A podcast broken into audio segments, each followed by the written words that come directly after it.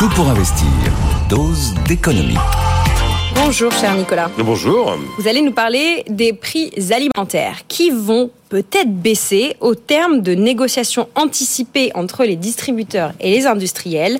Les premières remontées donnent-elles un début de réponse positive? Eh ben, les premières remontées confirment qu'on n'assistera pas à un mouvement de baisse des prix alimentaires en général, voilà. Puisque là, on a les premières remontées des attentes des industriels auprès des distributeurs. On est sur, alors c'est des niveaux moyens, hein, on est sur des niveaux moyens de plus à 4 à plus 5%. Mm. Maintenant, les négociations vont se tenir comme elles doivent le faire. Puis au terme de la négociation, on aura une hausse des prix moyenne qui sera sans doute inférieure à ces plus 4, plus 5%. Ça va être quand même une hausse bien, bien inférieure à celle qu'on a vécue il y a un an. Mais oui, il y aura évidemment une hausse en moyenne des prix. On aura la réponse le 15 janvier. Ça, c'est la date butoir qui a été déterminée par la loi pour les PME. Quant aux géants de l'agroalimentaire, la réponse sera le 31 janvier. Et euh, dans les rayons, ça, ça se verra quelques semaines plus tard. Bon, le fait d'avoir avancé euh, ces négociations de six semaines, euh, ça va pas changer grand-chose. Non, ça va rien changer du tout. on, a installé une musique on avance les négociations, comme ça on précède, enfin on va précipiter les baisses de prix. Mais non, les négociations six semaines plus tôt, six semaines plus tard, on est sur un pic d'inflation qu'on n'a pas connu depuis l'arrivée de l'euro. C'est pas six semaines en plus ou en moins qui mm. change grand chose. Bon là, l'inflation alimentaire est retombée en dessous des 10% au mois d'octobre. Sur, sur deux ans, elle s'inscrit à plus de 20%.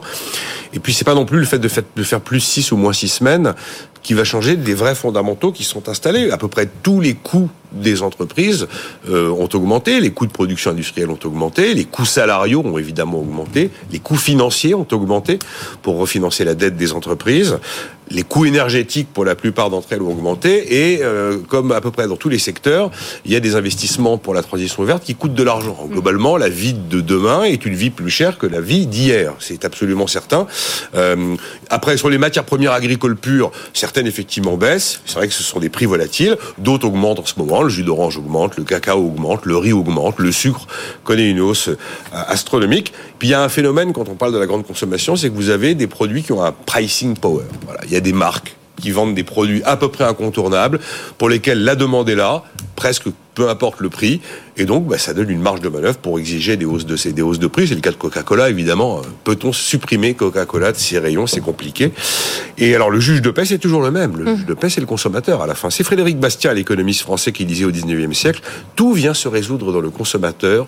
Le consommateur représente l'humanité c'est lui qui arbitre. Le pricing power, ça n'est pas que pour les marques de luxe. On le voit avec ce que nous dites, vous nous dites et euh, cet économiste que vous citez. En attendant, euh, les associations de consommateurs, alors pas toutes les listées, mais UFC Que Choisir, euh, CLCV, demandent au président Macron de faire la lumière sur les marges alimentaires. Oui, parce qu'il y a eu les engagements du gouvernement. Les prix vont baisser. Il faut modérer les marges. Bah, c'est pas vraiment des engagements, mais enfin c'était quand même des prises de position politique qui très vite s'inscrivent dans la tête et la mémoire collective comme des promesses. Oui, mais le problème, c'est qu'on s'engage pas sur les prix quand on est dans l'exécutif, puisque les prix sont libres. On s'engage pas non plus sur une modération des marges, puisque les marges ne sont pas encadrées par la loi et ne correspondent pas à une politique de modération. Alors, il va falloir attendre un petit peu pour voir si les associations ont totalement raison, parce qu'elles se fondent sur les chiffres de 2022 et de début 2023. Euh, quand on regarde les chiffres de l'ANIA, euh, les industries agroalimentaires en France, euh, les ventes en volume ont baissé deux fois plus dans l'alimentation que dans le reste de la consommation. Ça veut dire qu'il y a eu un arbitrage, justement, du juge de paix, du consommateur. Et on est quand même sur euh, des, reculs qui sont pas négligeables. Les grandes marques sont aujourd'hui les plus touchées, au profit d'ailleurs des marques de distributeurs, qui elles, au contraire, ont pris euh, deux points de part de marché depuis le début de l'année, à plus de 34% de part de marché.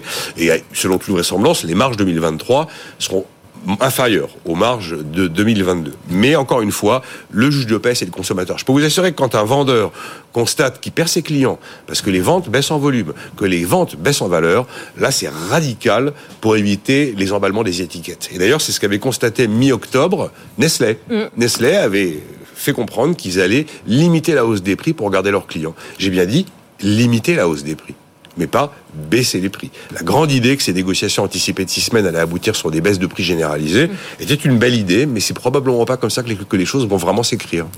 Merci Nicolas pour ce décryptage des prix alimentaires, cette, euh, ces variations, cette absence euh, de, de, de baisse.